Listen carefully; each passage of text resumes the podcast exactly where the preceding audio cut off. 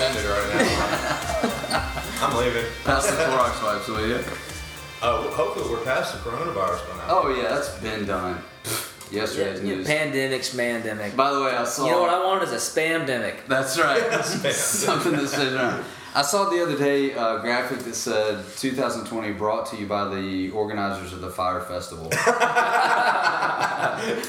thought that was pretty good. Have you, have, good. have you seen the memes that are that are like, whoever started their game in Jumanji, yeah, you need to yeah, wrap it up real quick.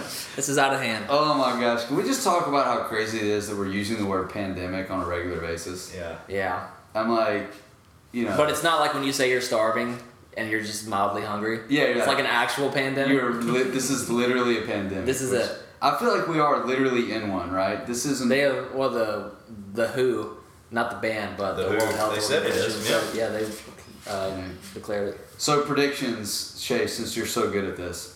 Uh, is this the first of many, or just like one in a hundred year kind of thing? What do you think? Pandemics? Yes. Uh, I really don't know. I, Dude, there's there's so many theories out there about this thing right now. There's people that think it's uh, man-made in China. I want someone close to me, I won't say who, say, you know, this kind of seems like uh, uh, a man-made disease to get rid of liberals or Democrats, because it's only attacking big cities, and that's where Democrats live. Oh, we got a presidential election coming up in uh, okay. November. Okay. I was like... That's a, that's a T V show right there. That's probably what I'm hearing. The, the other people say is the opposite, though. Yeah, that's right. Because they want the Trump to lose the It election. All started with the too many Z-Packs. That's what got us here. That's yeah. A, yeah, that's definitely... Like immune systems. Yeah, the over over-prescribing of antibiotics. That that was going on in China, probably. I don't know. Probably. Yeah. So I don't know anything about that country, honestly. Yeah, me neither. Except for I think our whole economic system is completely dependent upon them now. Good thing so. They recovered, you know? Yeah, that's right. Like, please get back to work. Somebody said something like, well, I'm not going to buy anything from China. I don't want to get the disease. I'm like, good luck. Pretty much everything. Good luck. Yeah. Good luck. You can't afford made in the U S A, buddy. Yeah, yeah, yeah. So it's interesting we're talking about money leading into this because... Yes. Yes. You're welcome. Yes, this episode, I've realized over over the years that we've been doing this, Chase, you set me up for the segue, so I'd like to officially thank you. The years we've been doing this podcast? Yeah. Because it's been right. years. Yes. We don't talk about that anymore. Literally Crazy. Years. Um, years. So we're talking about, we bring up money and finances and China. All this. Here's what's on everybody's mind, I believe now. We're kind of like, we've weathered the, all right, how do we bring fitness to us? What are we going to do in our driveways, garage? How are we going to make this a priority? How's Cody helping us? Now we're into... All right, we got to talk about our mental sanity just a little bit and trying to stay grounded and... How much YouTube is too much YouTube. Yeah, that's right. I'm re- I'm really doing that experiment right now. So far, haven't reached the limit. You haven't found, haven't found the bottom yet. There's just so much stuff Can to discover. Can we talk real quick about how much money these YouTube people make?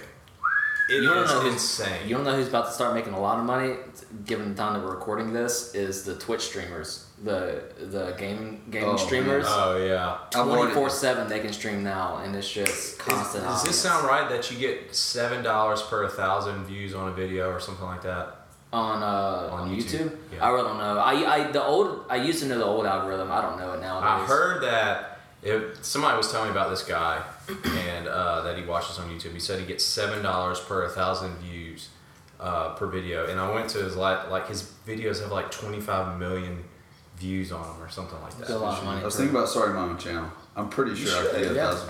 Seven bucks. I mean, that's two Kill Cliffs, right? And yeah. change. I'm gonna really curb my Wendy's habit, and make it worthwhile. Ben's just gonna be watching over and over and over again. Just leave it on repeat while he sleeps. I'll probably. He's got like all these shell YouTube accounts that are subscribing to his channel. You're best. Best YouTube uh, channel out there. I have to. I'm probably gonna regret saying this, but my kids lately have been walking around because they watch the uh, Ireland Boys. You guys heard of the Ireland Boys? Mm-hmm. They're, they're pretty funny on they're YouTube. Conor McGregor's uh, kids? No, to- totally different than you would expect. But anyway, they've been walking around going, Wendy's, Wendy's nuts. I'm like, oh wow! Wait a minute, guys. You know what that means? You don't, you don't, I don't think you know what that means yet. Let's, uh, let's pull back on the YouTube and the Ireland Boys, right? YouTube uh, is overtaking uh, T V. Like, YouTube people are more famous than uh, T V actors. Oh, yeah. A lot of it makes sense, though, especially in light of what we're, how we're consuming content in, during the quarantine or what do they call it? Self-quarantining? That's self, uh, oh, it's not quarantine, because quarantine has a specific definition. It, it's yeah. self-isolation. or Self-isolation, like yeah. I mean, I find myself doing that. I know we talked a lot last episode about what's binge-worthy, but at a certain point, I'm like, you know what? I want to be in control of this content. I find myself going a lot towards uh, musicians that are on YouTube that are, you know, doing crazy things. Like, man, I didn't get a chance to see that, that concert, but I can tune in here and watch this. So I think people enjoy being in, in charge of the type of content. Yeah. Well, you like behind the scenes stuff too. Like, oh yeah, man. So, yeah. I think that just the you you feel more connected to the person on YouTube because it's more real. It's oh, not yeah. so highly oh, produced. Yeah. yeah, I've been pretty proud of. Um, you know, I don't often say this, but the Hollywood portion of our society that's been willing to just like hop on to a Zoom or a FaceTime and be recorded, and you can tell quite to. obviously like they, they ran out of the kitchen. Do you, and you know, oh, yeah. do you guys listen or follow Gary V at all? Gary Vaynerchuk? Mm-mm. Do you know who that is? Mm-mm. No idea. Oh man, you gotta look him up. He's very foul, but he's he he's he's a YouTube, he's a YouTube guy, Instagram guy, all the type of stuff, but he. He's a really smart businessman. He's always talking about this, and he's talking about how Hollywood is going away, and the Instagram and YouTubers are becoming the most popular. And he said the Hollywood celebrities who are not jumping on board are getting left behind, and so they have to. They got they they got to be on there putting out stuff. Gary Vee was talking about TikTok last summer. Yep. He's like, you gotta get on TikTok. It's about to blow up, and it, it's it blowing did. up now. You know who? Which Hollywood A-lister was ahead of the curve before anybody? Will Smith.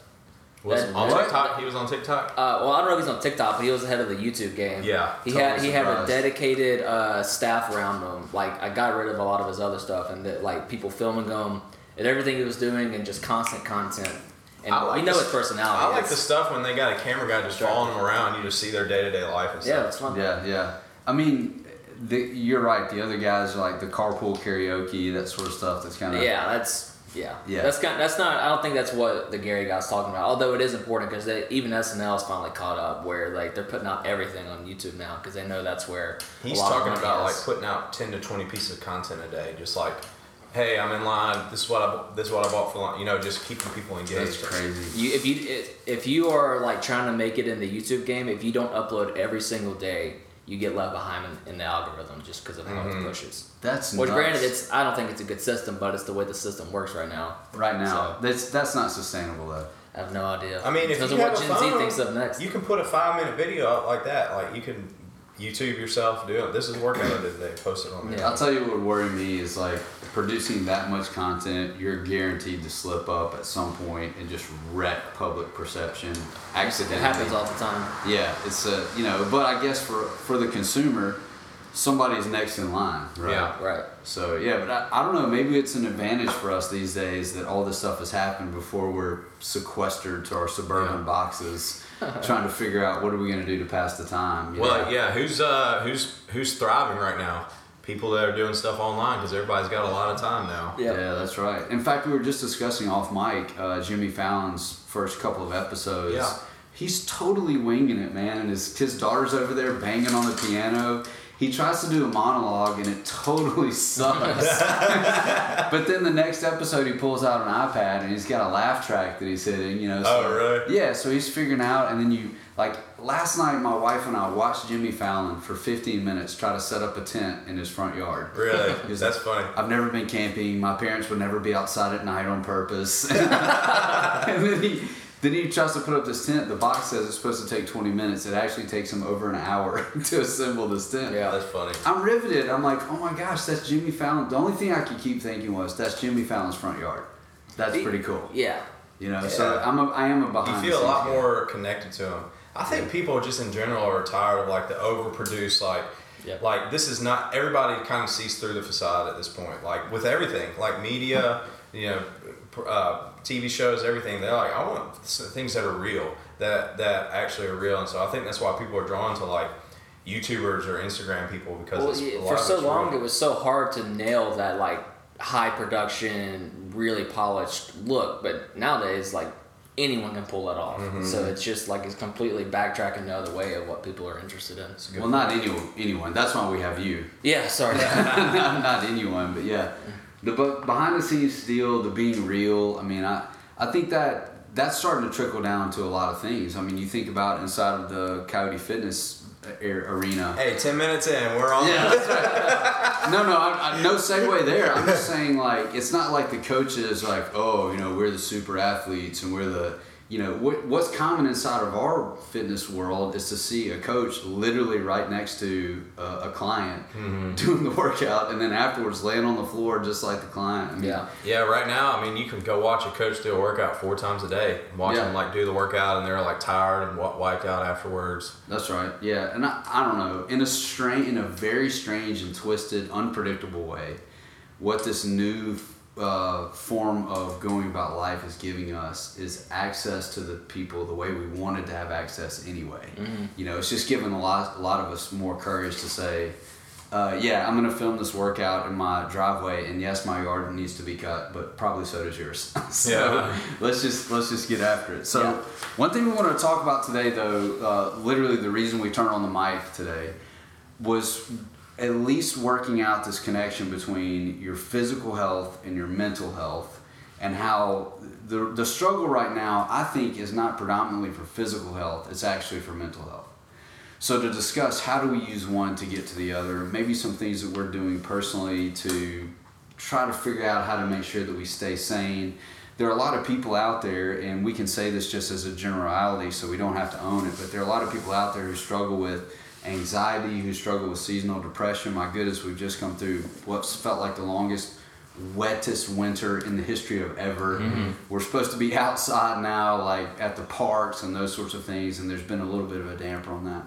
So for the our the people who are listening, how do we what advice do we want to give them to say, hey, physical activity in whatever form you can pursue it is going to help your mental health? You know, where do we start there? It's a pretty big topic. I don't know. I think the first thing that I'll, I always notice about people who start uh, doing CrossFit consistently is the the resiliency that it starts to give them. Because they, so many people come in and they doubt themselves. They don't think they can do something.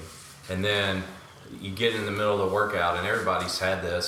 You know, it happens all the time. You get in the workout, I don't know if I'm going to be able to finish this workout. Mm. And then you push through and you finish. And you build, you just gain a little bit of self-confidence. And if you consistently do that over a long period of time, you're um, developing this this stronger mental state that's going to transfer over into every other area of life. Um, and so I think when you are doing that consistently, you are training yourself to be a mentally uh, stronger person. That's not to say you're not going to have your moments where you break down and all that type of stuff, but it makes you more resilient. It makes you better able to deal with adversity. If something like the coronavirus comes up and, and jumps all over you out of nowhere and you don't know how to respond, well, it, you you've, you haven't trained for that specific thing, but you have trained yourself to uh, get hit in the mouth and keep going, you know? And mm-hmm. so I think that's the first thing um, I see with people is they start getting more confidence in themselves because they start seeing that they're capable of so much more um, than they realized when they first started. Yeah, I, I really agree with that point. And so let's let's go to like the base level. Let's say that someone's just getting started in their CrossFit or fitness career, and then bam, this hits. You mm-hmm. know? So let's take that as a start. Well, you have something that you can approach every day that's going to be difficult. It should be difficult. You know, that's the part for me that I had to wrap my mind around in the very beginning. It isn't like it's hard for me and easy for everybody else here.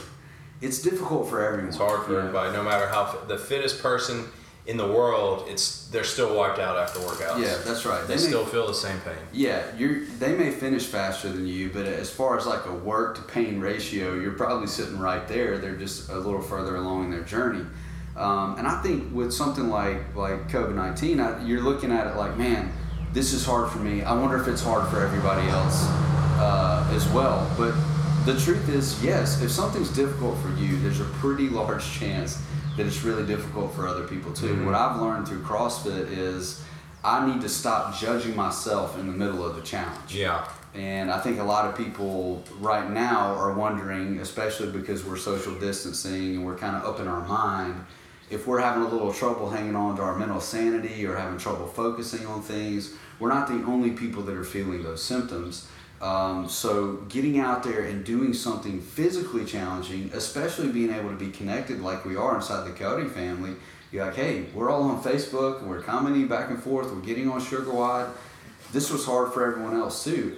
I've had this experience recently. I get on SugarWide, I'm like, whoa, I finished better than I thought I was. Yeah. Like, I was pretty down about the workout, yeah. and then later on in the day, I'm like, wow, I only had to scroll down three times to get to, my, to get to my name, you know? So I think being able to build, we talk about this a lot, but it's especially applicable now, talking about building this muscle to handle adversity mm-hmm. and realizing you're not alone in it. I think that really calms down that mental space a little bit to say, hey, there are other people out there just like me. They're struggling with this just like I am. So, I mean, maybe it's a, it shows how twisted I am. But for me, I want to know that other people are suffering too. And that makes me, me feel better. Yeah, I mean, yeah. and that's part of being in the group setting. Like, that's one of the reasons it's so hard to train by yourself consistently is like, you're, I'm, like, I'm the only person here doing this. It's just hard. It's easy to slow down because it hurts. But when you got somebody right there next to you and you hear them breathing hard and you see the pain on their face and you see them pushing through, it motivates you to want to be able to do it. But in general, I've always heard that, I've heard people say that, like, CrossFit turns down the volume on life, everything, everywhere else. Mm-hmm. And it's like you go in and you do something hard, it makes things outside the gym not seem quite so hard. You know, if say, we'll take somebody, for example, who doesn't come to the gym and train. Maybe they don't train at all. Well, something happens at work. That's going to be the hardest thing they deal with that day. But CrossFit athletes, nine times out of ten, the, that that CrossFit workout is going to be the hardest thing that they've dealt with that day. Mm-hmm. The most discomfortable, uh, uncomfortable feeling, uh, most discomfort they're going to be in all day. It, it just pain. You, it's, you're so caught up in it that you don't know if you're going to be able to finish. But then you finish and you get through it. And then something bad happens at work. Well, you've already dealt with something that was hard, that felt worse than this. So you can get through this. Absolutely. And so people, it, it turns down the volume on everything else. You know, if something bad happens, it's like, hey, I this sucks. Uh, I'm, I'm not happy about it, but I've consistently shown myself over time that I can um, overcome adversity and I can deal with this and I will get through this. But people that, that aren't consistently training that, They they might panic because they haven't shown themselves consistently that they can do that. Sure, yeah. You know, it's so fitting right now.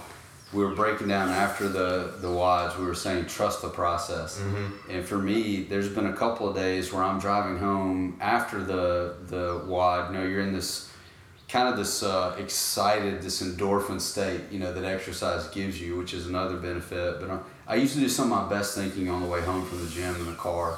And I'm thinking, trust the process, but I'm thinking about my work life. I'm thinking about my family life. Like, there's so much to trusting the process. And what we've done inside of, of, of our arena is we're going to keep this process going. It's going to look different, but the process is still going to be there. And I think the, the mental clarity that that provides to have some consistency, you know. Schools right now are trying to figure out how to have that. Churches are trying to figure out how to have that. Friend groups are trying to figure out how to have that.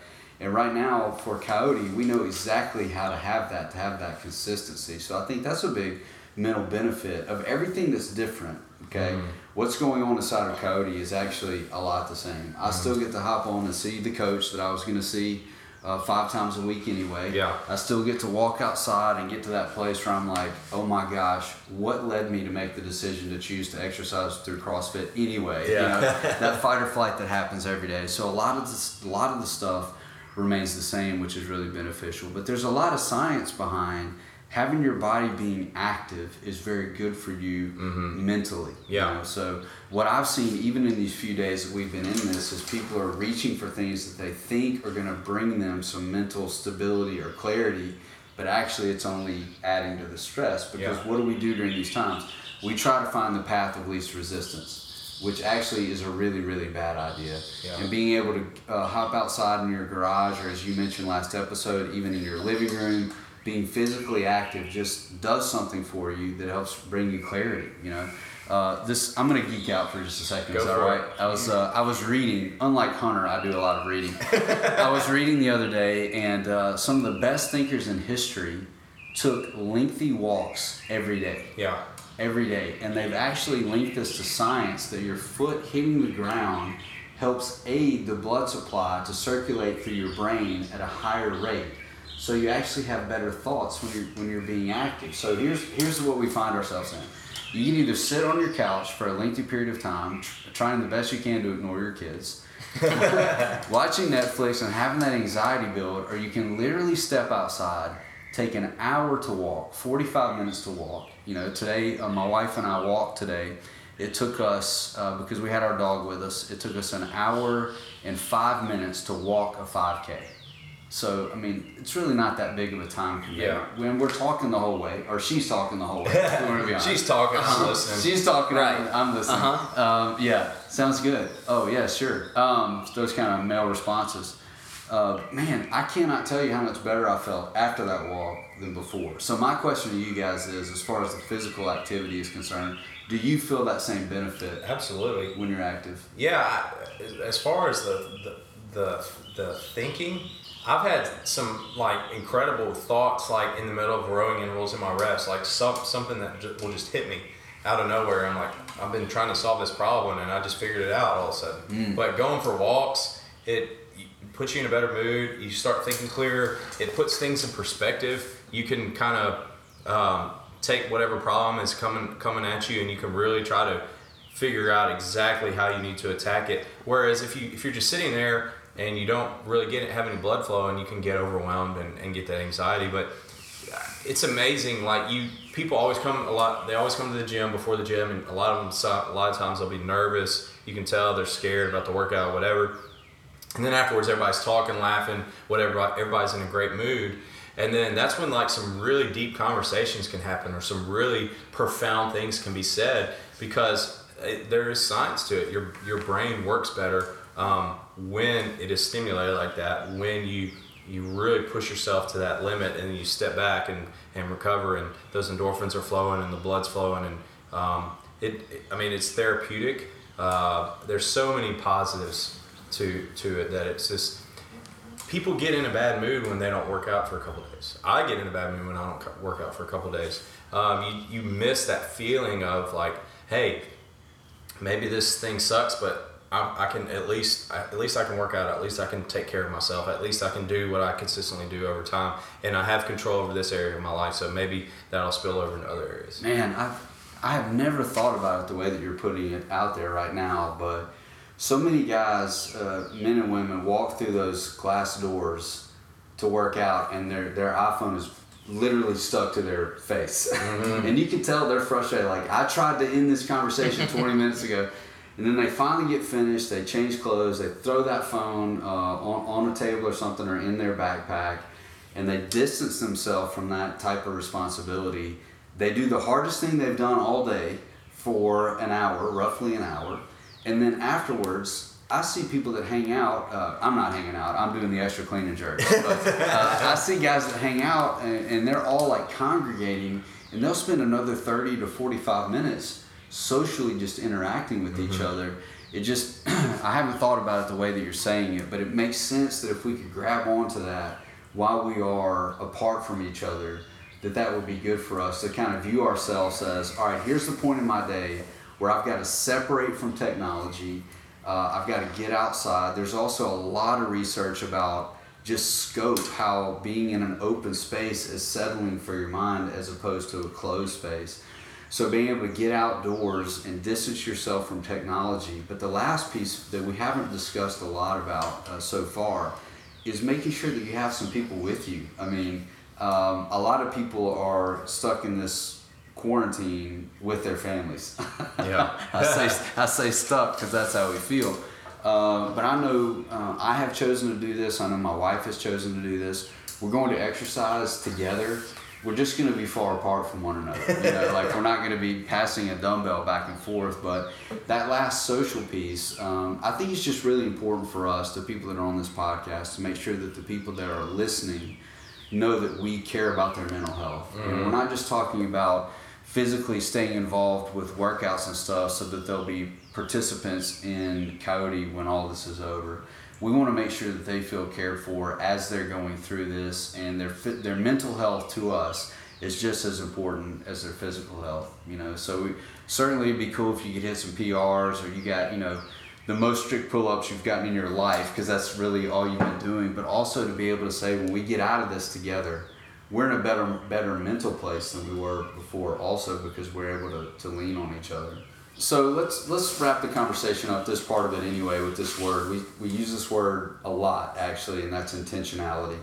We've got to be intentional about this, right, Hunter? If we're, mm-hmm. if we're going to pursue mental health through physical health, it's not going to happen by accident, unfortunately. We know that, right? So right. some intentional steps, because let's be very forthright here. Of the three men sitting here, Hunter is the most intentional, disciplined guy between all of us, among all of us. Listen, you're telling the truth. So let's just do that, like the how-to tips and tricks. How, what can we do during this time to be more intentional about that?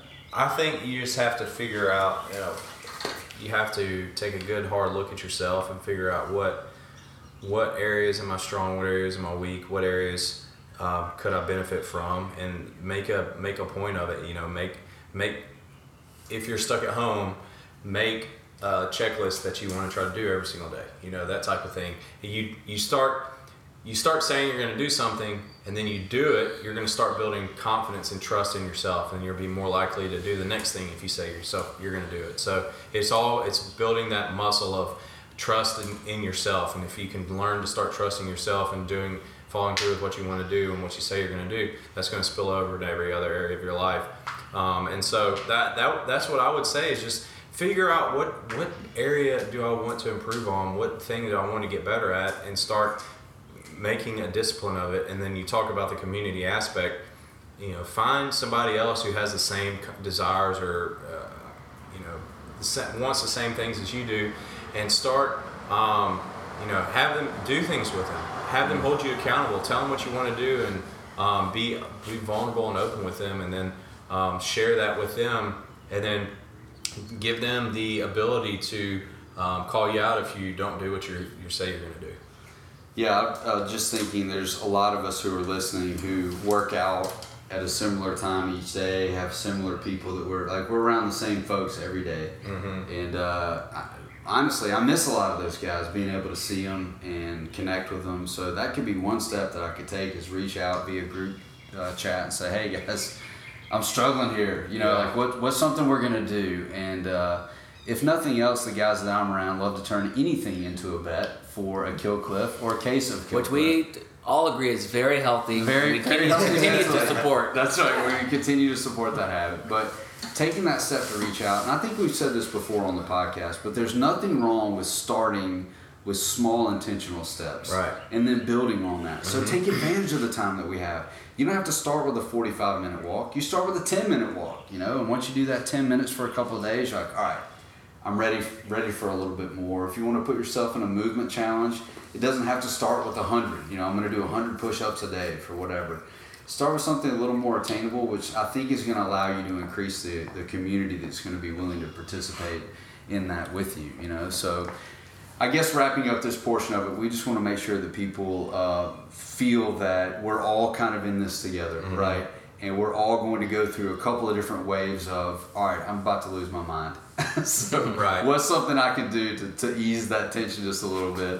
And uh, being able to pr- participate in a physical challenge is certainly going to take you much further uh, than watching that extra Mad Men episode, right? That's you can the, you can do both. You can do both, yeah. Take that. Take just that be disciplined in both. Yeah, that's right. Be disciplined in both.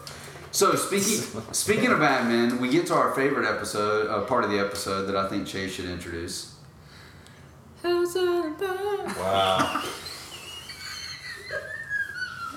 Nailed it. You know what that reminded me of? What? The fourth of July when you get the pack of fireworks. yeah, yeah. You get the bottle rockets and like. Or when it's like it goes, it does a really loud like. no pop, no pop. But the segment is definitely going to be better than the intro into the segment. Yes. I believe it's the first time we've done this on the Coyote podcast. I think so. Guilty pleasures. We had to get closer as a group of guys for us to be able to like do this segment. Yeah, we together. Had to be in a safe environment, yeah. like a garage. So we're going to end the episode now and talk about it. We'll, yeah, we'll let you know later. Yeah, show notes so you can read it. Show notes. We'll link out to all our guilty pleasures. So guilty pleasures uh, really covers a lot of things. Yeah. Uh, we're not like in a confessional mindset right now, except for like, you know, music, entertainment. Uh, we've done snack foods before. I think that was us just trying to get a little closer to the line. Tipping the yeah. toe. Yeah, yeah, dipping the toe in the water. What are guilty pleasures? So um, I don't know. Who's brave enough to go first here? I'll go. You'll go. I'm probably about to... Um, I'm about to open this up for a lot of people that maybe that are that are like of our age. Okay. How how wide this age gap is, we won't say. But that's right. Yeah, it's a but big... there's a lot of people in our demographic that probably wouldn't say this out loud uh, in public anyway. Uh, but I, I'm here to say it. One, I'm going to start with a food one.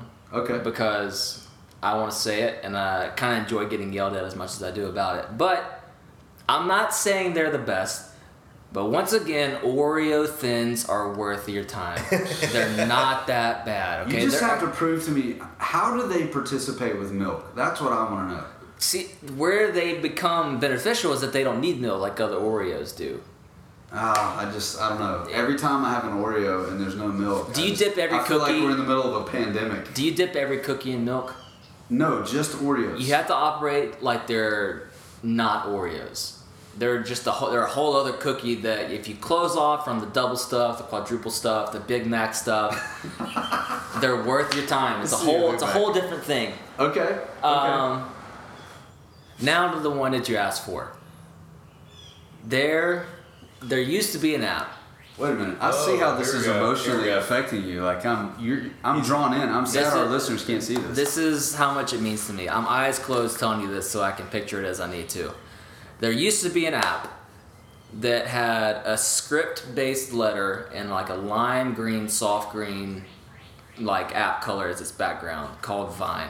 And it came out of nowhere, and people didn't understand it at first. It flew too close to the sun is what it did. It was for, the un- for the uninitiated, it did fly too close to the sun. But if you were willing to actually get into the ship and take the ride...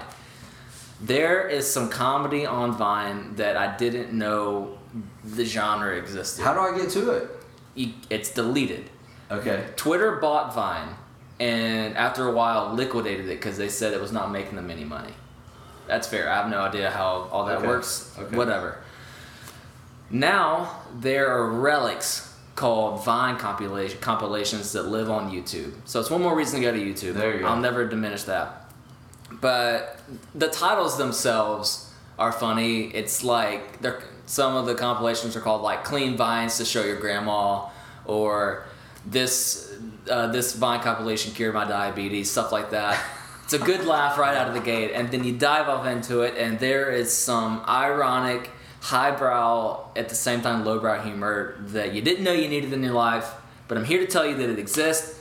Just go to YouTube dot com, H T T P. colon slash slash, slash colon slash. w w w dot youtube dot com. In the search bar at the top of the website, you can type with your keyboard Vine compilation. It'll take you to a whole different world. Change your life. It really will. So be that prepared. Combination with Oreo Thins. You can, because Oreo Thins dissolve almost at the thought of them, you can crush an entire box of them within one Vine compilation, okay? So be prepared for that. But you will enjoy the journey, and it's worth your time.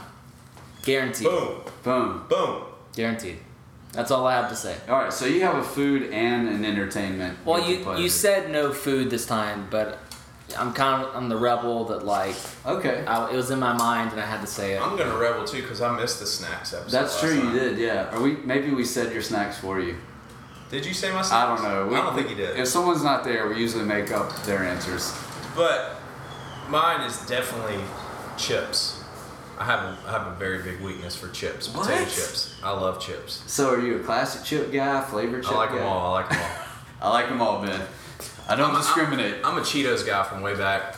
Mm. When I was a kid, I used to love Which Cheetos. Ones? The Just crunchy the ones? Original the Cheetos. Puffs? I like puffs too, yeah, but Wait, original which one, Cheetos. Which one came first? I Did the Crunchy come first? Crunchy came first. I yeah, think. Crunchy yeah. was the first one. Puffs was an offspring. Once yeah. again, age gap. Yeah. yeah. It does exist. Crunchy. Yeah. I mean, every time I walk by the, the big uh, bucket of cheese balls at, at the grocery store, I always want to get it. have, you, have you never gotten it? Oh, man. I've never gotten it. I mean, I've eaten cheese balls The before. Sam's Club cheese balls are bar none. The best cheese. Next episode, here. We're gonna have a bucket of those. A bucket of cheese. And we're gonna, gonna finish. We're not stopping the episode. Granted, we can meet together until next time. The cheese balls are gone. We're not stopping the episode.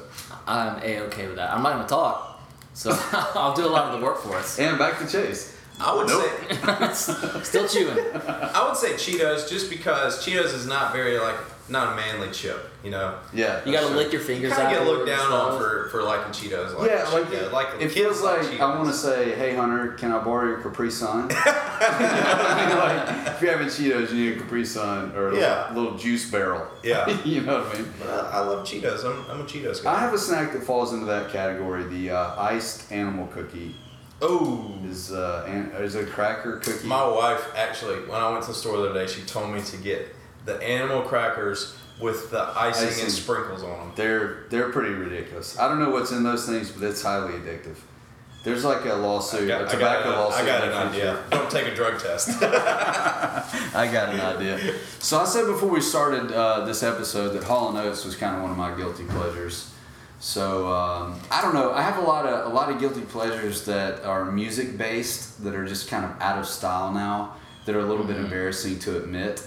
Uh, but once I link on to an artist, I kind of stick with them, um, you know, unless they do something crazy. You know, I, I did have to stop listening to a few guys once their documentaries on, on Netflix came out. Like, whoa, maybe I shouldn't like this guy. But uh, for me, a lot of, a lot of guilty pleasures come down to snack foods, uh, and I think we've discussed this before. I'm a Little Debbie. Uh, man, well, we know. Man at heart. Any Hostess in there? Little, little Debbie man. Hostess only happens if you're in the middle of a pandemic and Little Debbie's already been pillaged. I disagree. There yeah? is one Hostess that shines through, and I've rediscovered them as of late. Rachel keeps buying them for me. Ding dongs. Ding dongs. Yeah. They're so good. Okay, yeah, I would go with that. Originally, those were wrapped in foil, which is crazy. Like, totally different from Great time. Probably lead foil. Yeah, that's right. Yeah, it's probably lead foil. Um, okay, here's another guilty pleasure of mine. And I hesitate to admit this, which shows that it's a guilty pleasure. Good. I don't know how to say the name of this, but... Fudge rounds.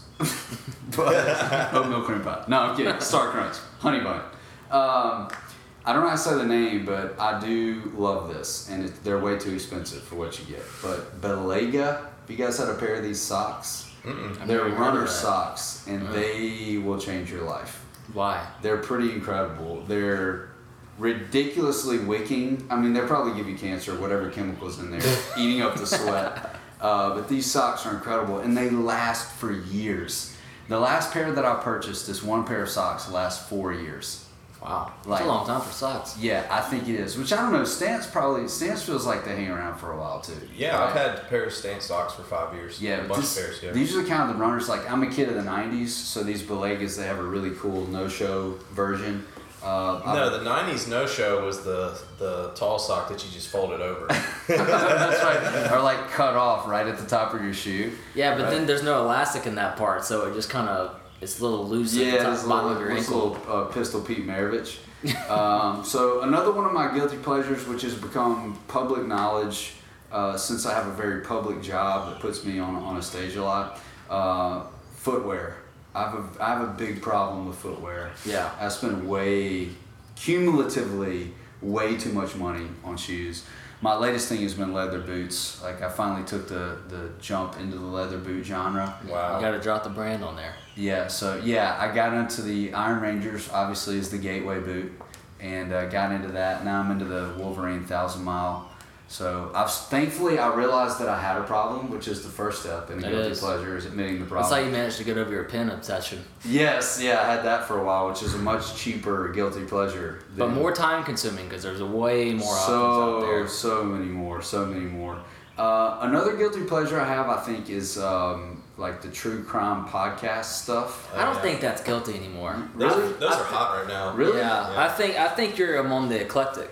Oh, okay. that, that enjoyed that a lot. Okay, so maybe I, so I should feel less guilty about that? Oh, yeah. yeah, don't feel guilty. Okay. Yeah, that's highbrow.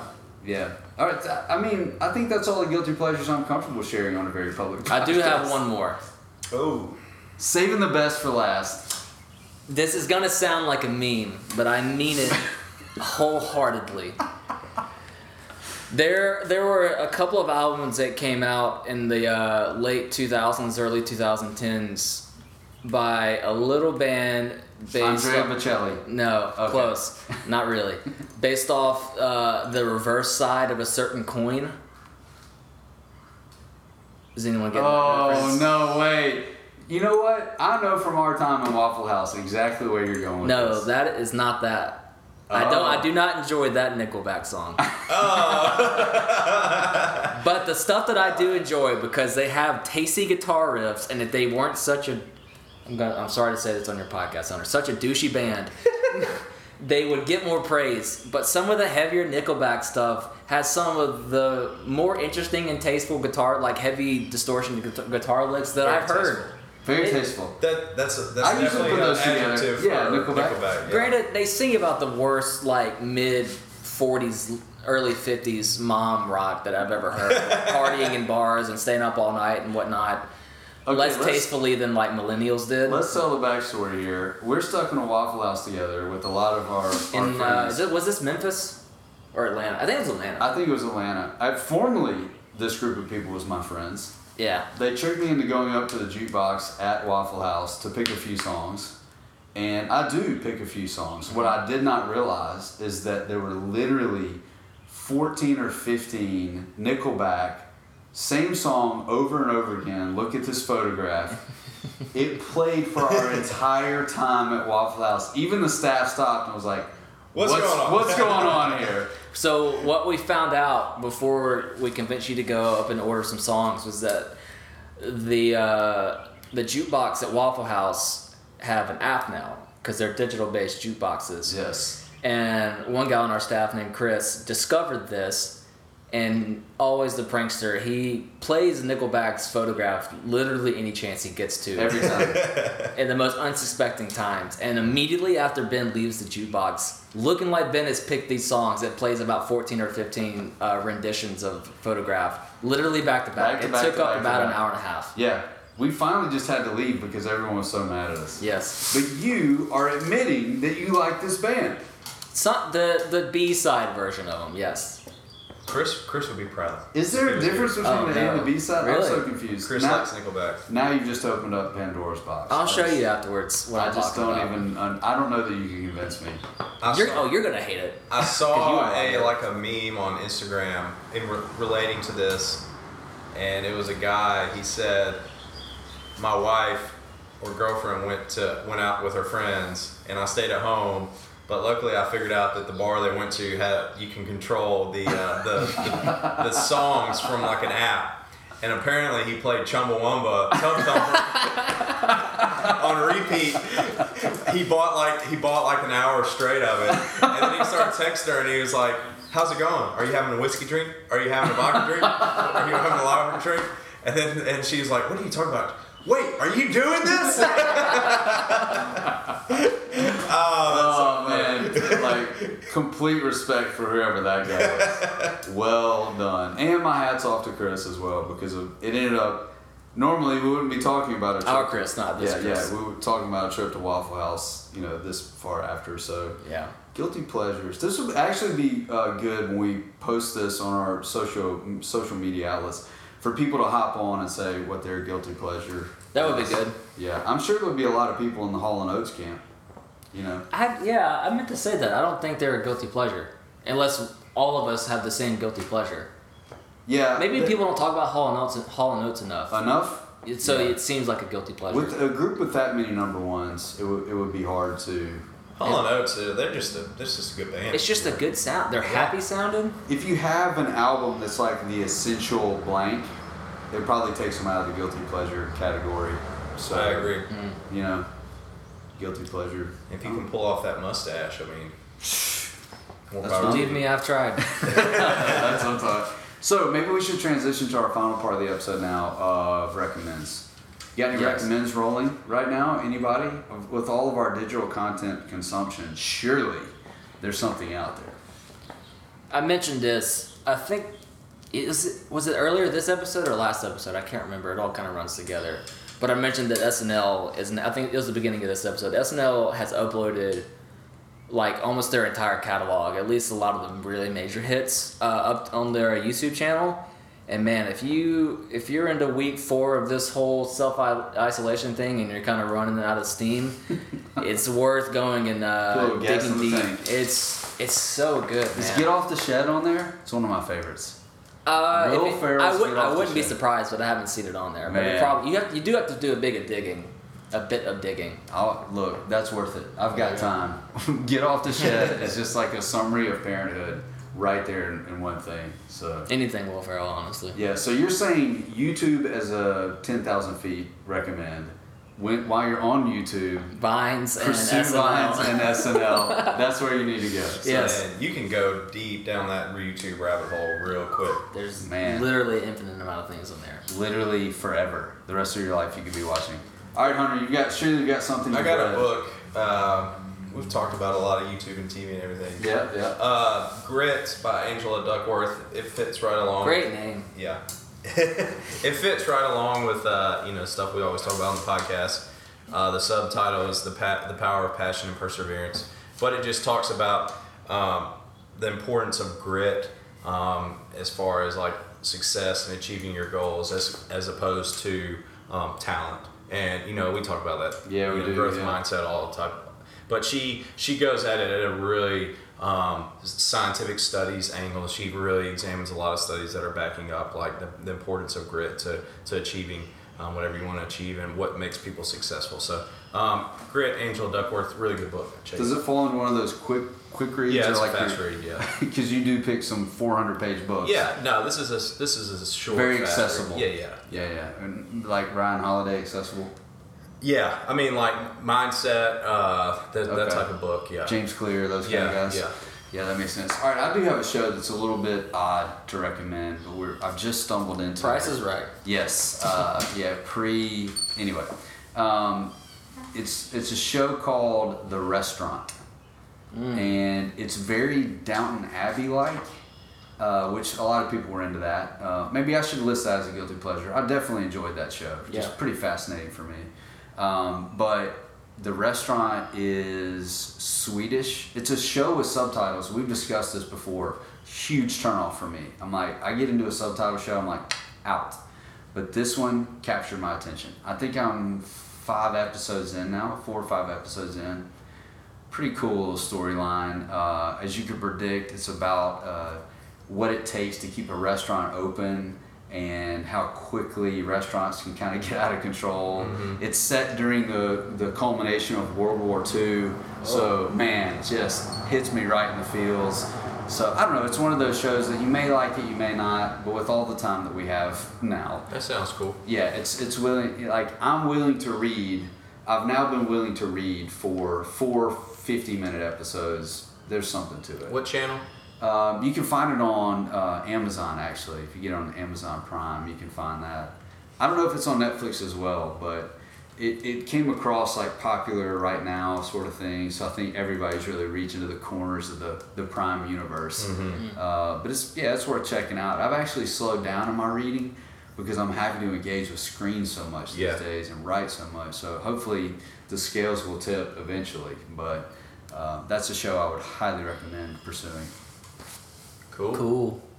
well, well, see you later.